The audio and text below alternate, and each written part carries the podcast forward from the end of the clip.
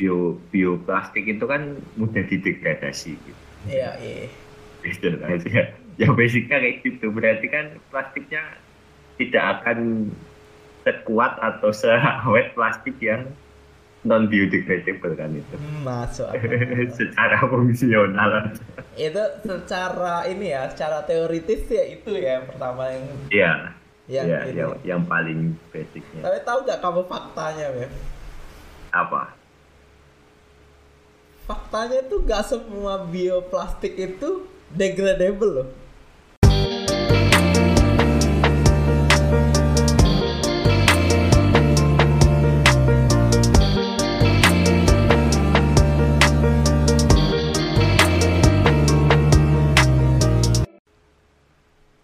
Halo dan selamat datang di Jasad Renik Podcast bersama saya Punta dan rekan saya Nah, hmm, kembali lagi. Aduh, jadwal kan? Eh, beda Eh, episode kali Episode ini Ini kedua kali kan ini? iya iya Ya. episode kali ini kita akan membahas tentang sesuatu yang lagi trending di masa sekarang ini Apa tuh? latar belakangnya dulu deh apa? Biar ada ceritanya dulu ada ceritanya dulu nih dan zaman sekarang nih kan untuk mengurangi sampah plastik di lautan orang-orang Oke. kan meng- ada dua langkah nih yang dilakuin orang-orang. Yang pertama mengurangi penggunaan plastik yang menimbulkan masalah baru. Itu biar tadinya pakai kantong plastik terus ganti apa tuh yang kantong belanja itu tas belanja itu Nah, tas akhirnya belanja. di rumah numpuknya bukan kantong plastik tapi tas belanja nah yang kedua adalah menggunakan plastik yang ber- berbahan dasar bio Itu plastik. bioplastik ya. Nah, bioplastik ini kan eh, secara secara apa namanya istilah ya, secara definisi itu polimer plastik yang dihasilin dari eh, apa Biologis. aktivitas biologis, bisa aja dari hewan, tumbuhan, mikrobia. Nggak, sintetis ya. Bukan dari minyak bumi yang biasanya plastik itu dari minyak bumi. Itu aja. Nah, diskusi pertama yang paling eh, mungkin ini eh, apa namanya paling mungkin sangat erat kaitan dengan bioplastik itu Apa? seberapa besar eh, sih pengaruhnya penggunaan bioplastik ini untuk ngurangin apa polusi plastik di di dunia di bumi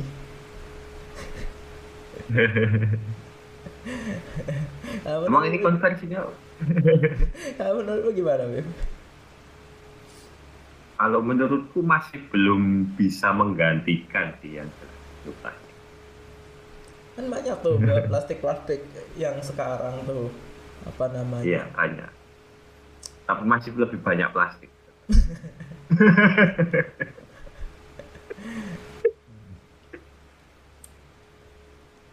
ya, ya secara ya, misalkan kalau pandangan ini kasarnya aja gitu kan. oke Bio bioplastik itu kan mudah didegradasi gitu. iya iya Gitu kan, ya. ya basicnya kayak gitu. Berarti kan plastiknya tidak akan sekuat atau seawet plastik yang non biodegradable kan itu. Hmm, masuk secara fungsional.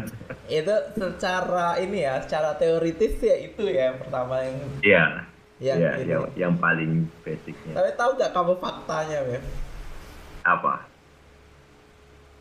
faktanya tuh nggak semua bioplastik itu degradable loh Oh, ya itulah. jadi mungkin Walaupun sama-sama biologis ya. iya mungkin banyak orang mikir seluruh bioplastik itu biode- biodegradable Ya. tapi faktanya bioplastik itu tuh cuman merujuk pada pas plastik yang dihasilkan dari proses biologis bukan biode biodegradable misalnya PET nih PET kan ada bio PET Iya. bahkan Coca-Cola udah pakai botol bio PET-nya tapi kan dia PET yang dihasilin dari tetap PET ya? Iya. Dari etilena kan tetap sama. Iya itulah. Walaupun dibentuk dari apa namanya proses biologis. Ya proses biologis enzim tapi kan struktur strukturnya sama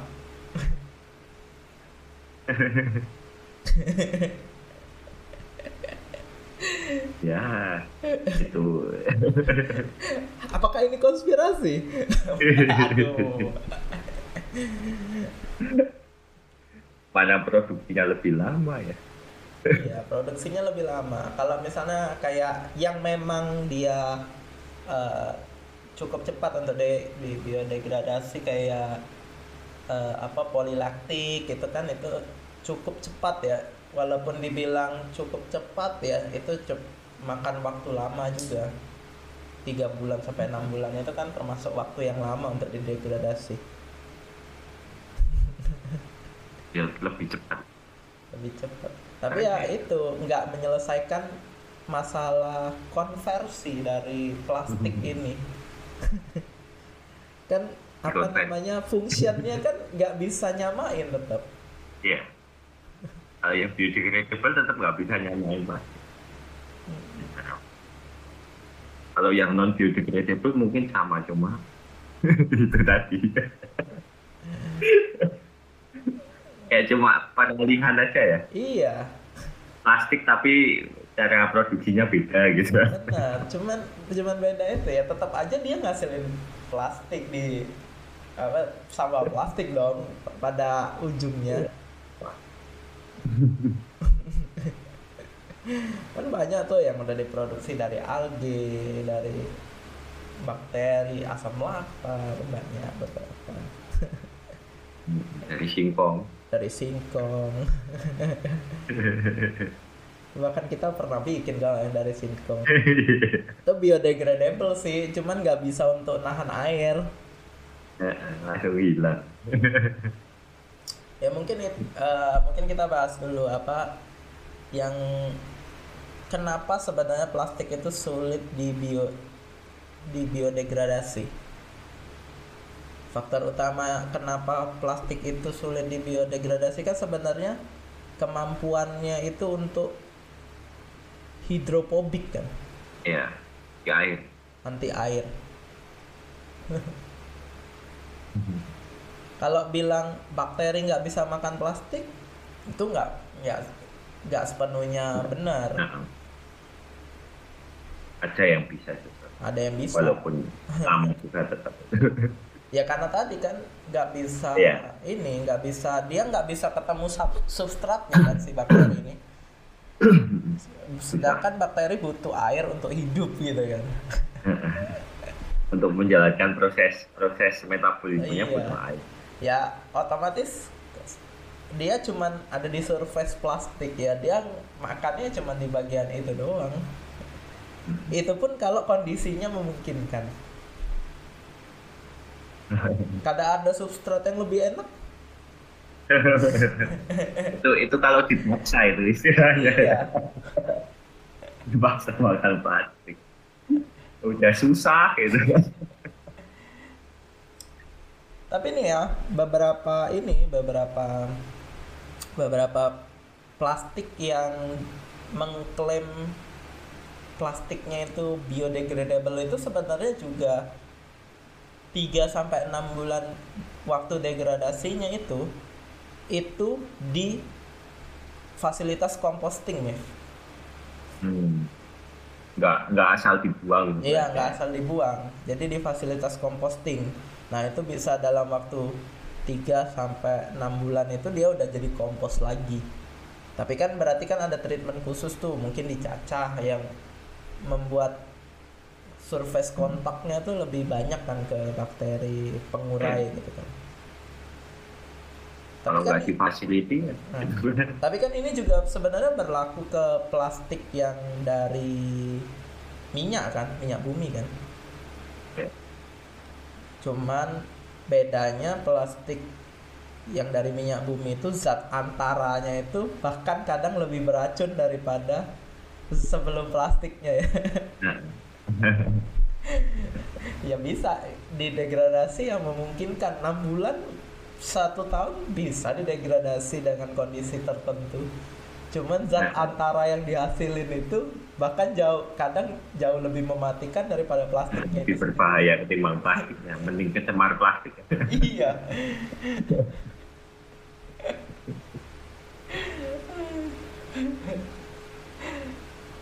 Yo, gimana tuh?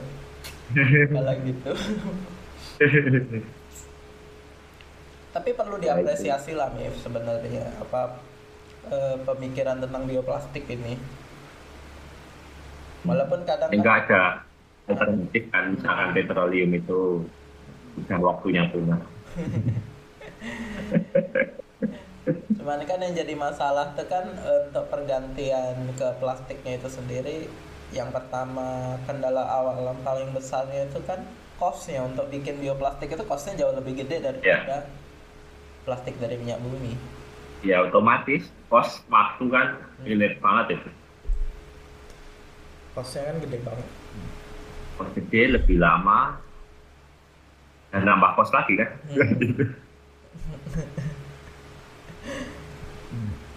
lebih mahal dan tidak lebih baik gitu kan produk akhirnya Nah, itu itu itu itu itu itu pernyataan yang tepat.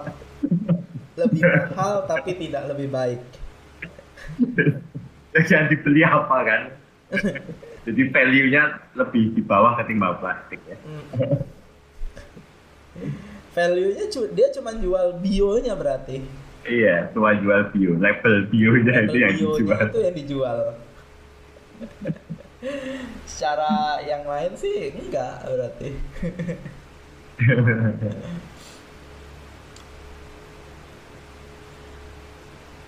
Tapi kan banyak upaya lain tuh yang sudah dilakukan juga kayak misalnya eh, me-recycle, mendaur ulang plastik tadi kan. cuma kan kalau recycle ya itu mungkin kalau di kota-kota besar gitu agak lebih mudah ya untuk fasiliti pengomposan kan harus dipisah Iya juga sih. nah, agak susah sih itu sebenarnya orang dulu kita aja ngalamin di kampus saja suruh misahin aja susah ya Enggak, itu kita buangnya udah misah, Mim. Terus dicampur Oh, sama tukang sampah. diambil sama tukang sampahnya dicampur tetap ya itu aja di kampus loh ya apalagi kalau di desa-desa gitu Iya. mau dipisah ya tetap dicampur jadi satu semuanya Sedih. Di situ kadang saya merasa sedih. sebenarnya eh, nggak nggak cuma sourcing plastik aja ya solusinya itu ya bisa dari sudut pandang pengolahan. Pengolahan pengolahan Ya, benar. pengolahan plastik dan lain Nah, sorry, suaramu agak jadi menggema lagi, ngeber lagi. Nah, hujan juga hujan enggak ngeber tadi suaranya, boom boom gitu. oke halo Ya itu sih jadi masalah juga itu. masalahnya pengolahan limbah sekarang aja kan masalah juga sampai Iya sih, nggak hanya limbah plastiknya ya, bahkan Nggak hanya limbah organ, ya bisa dikatain limbah organik lah ya, walaupun plastik Ya, itu juga limbah. organik. Makanya nggak nggak cuma di negara berkembang loh ya, di negara maju itu kapasiti iya. pengolahan limbahnya itu 50 persen dari limbah itu sendiri mampu ngolah maksimalnya.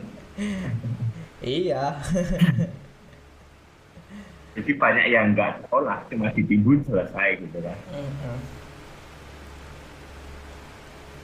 ya agak ini sih sampah plastik ya kayak mana? Ya beberapa beberapa beberapa negara sih udah ngembangin ya kayak eh, apa namanya mengurangi ya mengur- mengurangi pemakaian plastik untuk apa kemasan gitu.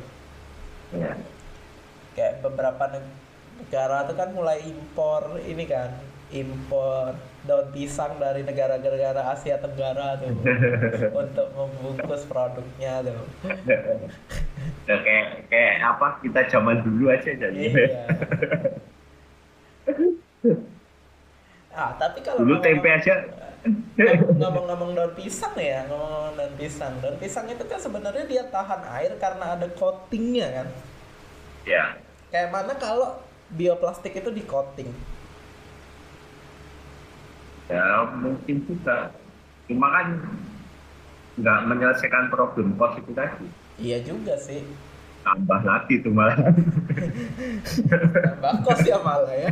Iya. Problem utamanya tuh kos ya. Tapi kan setidak enggak costnya tambah lagi. Tapi kan setidaknya menyelesaikan masalah fungsional. Ya. Ya masalah fungsional selesai. Cuma nambah cost. Di coatingnya nggak usah semua. Jadi coating bagian yang dibutuhin untuk nahan airnya aja.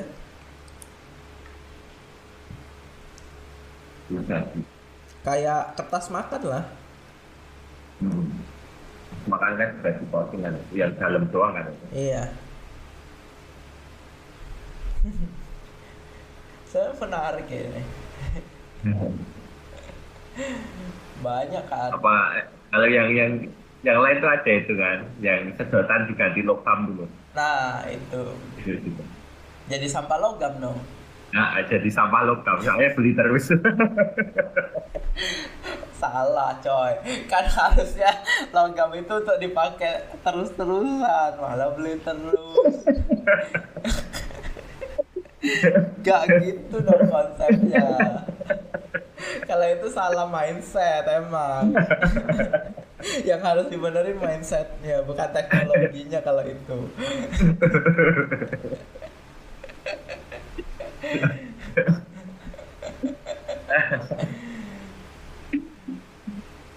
Tapi tapi kan beberapa kan udah banyak nih yang yang yang tersubstitusi banget itu penggunaan styrofoam tuh untuk eh, pengemasan kayak telur atau ba- ba- barang-barang kayak gitu. Sekarang kan udah diganti pakai apa namanya cardboard itu loh kar- karton karton yang Iya, karton. dipre- dipres itu kan atau serbuk kayu yang dipres itu kan yang dia soalnya kalau kalau yang nggak butuh ke steel gitu kayaknya udah mulai tergantikan sih iya cuma Tadi- yang butuh rapet rapet itu ya kan setidaknya itu udah mengurangin banget lah ini. Tuh ada yang sudah bikin sendal jepit pakai itu. Apa namanya? Biopolimer dari algae itu. Ada perusahaan luar tuh. Oh, ada ya? Ada. Sendal jepit. Flip flop tuh sendal jepit kan artinya? Ya flip flop dan jepit. Ada tuh ada beberapa yang udah ngembangin itu. Ada yang balik ke awal Eh, ini Eh, beberapa mungkin banyak yang nggak sadar beberapa produk kayak kain itu udah balik lagi ke serat tumbuhan. Produk apa? Kain. Kain. Tadinya kan nilon ya. kayak gitu kan. Nilon kan minyak bumi kan nah beberapa produk kain itu udah kembali ke serat tumbuhan. Jadi banyak yang pakai ada serat bambu ya. serat di di Jogja ada itu iya ada yang coco fiber kan itu. Itu kan sebenarnya juga membantu ya. Ya mungkin durability-nya nggak begitu selama kalau kamu pakai nilon atau apa gitu ya. Tapi aku Kayaknya- pakai aku aku memakai yang beberapa khususnya untuk spray sih. Spray itu ada beberapa yang dari serat bambu itu aku merasa cukup nyaman sih. Walaupun mungkin ada ini sih eh, kalau yang baru per- baru ngerasa aromanya aneh. Hmm. karena aroma tanamannya masih kuat banget. Ya itu kan teknologi ya berkembang kayak gitu kan dia lama-lama ya udah advance lah. Baru ini ya, baru introduction ini. iya ya kan karena butuh kan kan untuk substitusi itu. Aku nyobain sih beberapa itu dari serat bambu. Emang aromanya emang beda sih dari spray yang biasa kayak gitu. Agak ada aroma aroma alamnya gitu Aroma alam. kalau aku jujur nggak begitu suka aku aromanya mungkin tapi kan kalau, Iya kan kamu natural kan sayuran aja enggak ini. kalau orang naturalis naturalis itu mungkin, wih aku merasa ada di alam bebas gitu. Mungkin loh.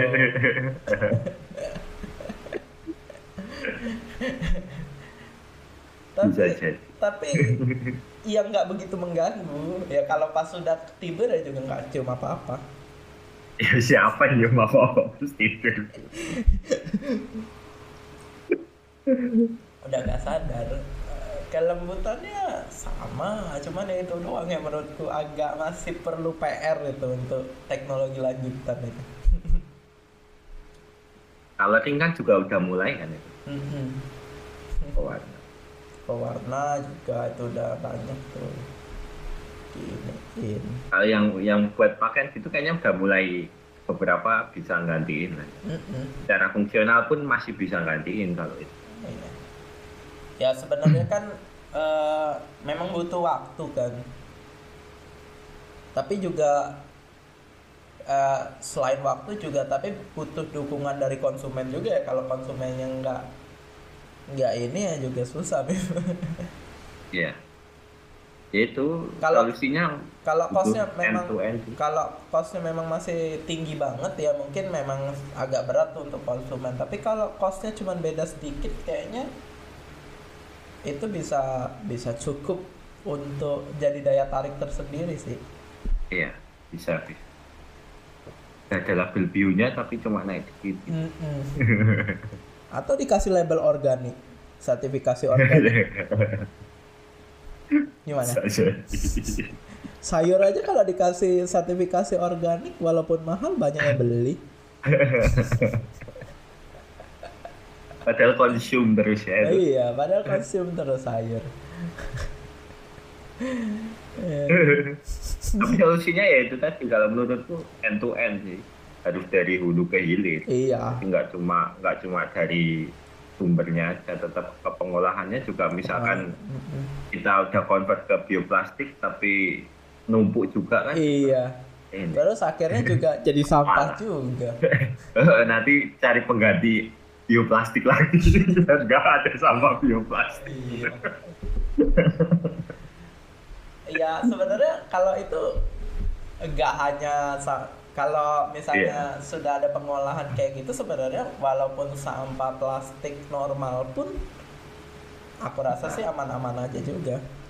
Ya, ya maksudnya kalau nggak end to end kayaknya endless deh Hmm. itu masalah itu. Nggak ada akhirnya ke depannya.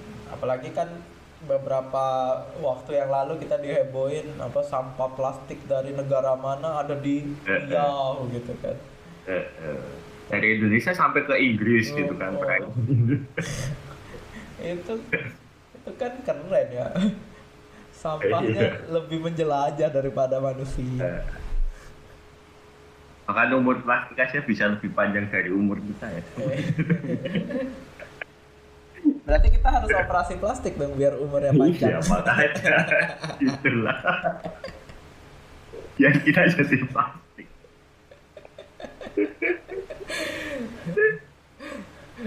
nah siapa tahu biar apa me- mengurangi resiko apa namanya alergi dari apa namanya operasi plastik plastiknya pakai bioplastik Bioplastik. terus di degradable dalam tubuh kan goblok iya sama aja dong. Ah, oke lah selesai. Eh, itulah cukuplah kita bahas masalah bioplastik. Kita apa mungkin bahas masalah lain lagi di episode berikutnya. Demikian jasa training podcast episode kali ini. Semoga anda mendapatkan beberapa insight dari bioplastik.